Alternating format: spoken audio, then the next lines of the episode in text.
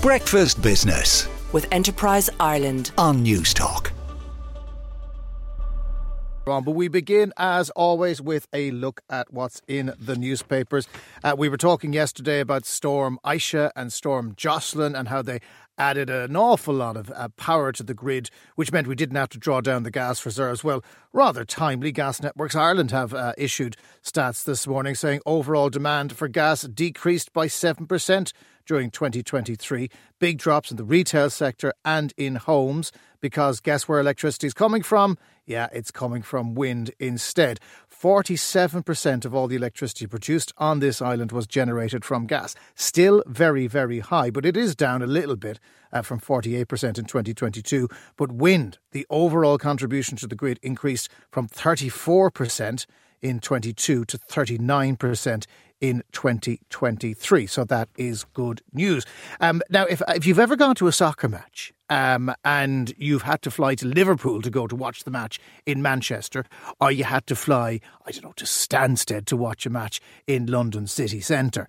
Um, this story makes absolutely no sense. But the Football Association of Ireland has waded onto the pitch uh, to raise their concerns to government about how a cap on passenger numbers at Dublin Airport could affect the staging of the European football final at the Aviva in May. This is in the Indo. Uh, David Courell, who's the FAI's chief operating officer, and Aidan O'Brien, its major events manager, met with Jack Chambers, the junior transport minister, to discuss the impact of the annual cap of 32 million passengers at the airport that it might have. Uh, the Aviva Stadium is going to host the Europa League final on May 22nd. There's enough planes coming into Dublin Airport, lads. You'd be grand. And uh, one for me that uh, I, I'm, I'm throwing in purely out of personal interest. Um, Stillorgan Shopping Centre is Ireland's oldest shopping centre. It was the first shopping centre ever to be established in the country.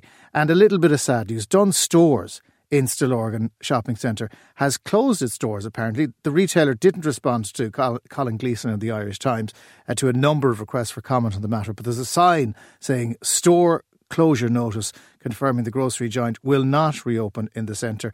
Uh, we wish to inform you as of Saturday, January 20th, this store will cease to trade. Stillorgan Village said it was truly the end of an era and the loss of the retailer would be a blow to the local community. Very sad to see that because it, it, it was a beacon um, and very kind of traditional in its own way. Loved Stillorgan Shopping Centre when I was living near. Breakfast Business With Enterprise Ireland. on Newstalk.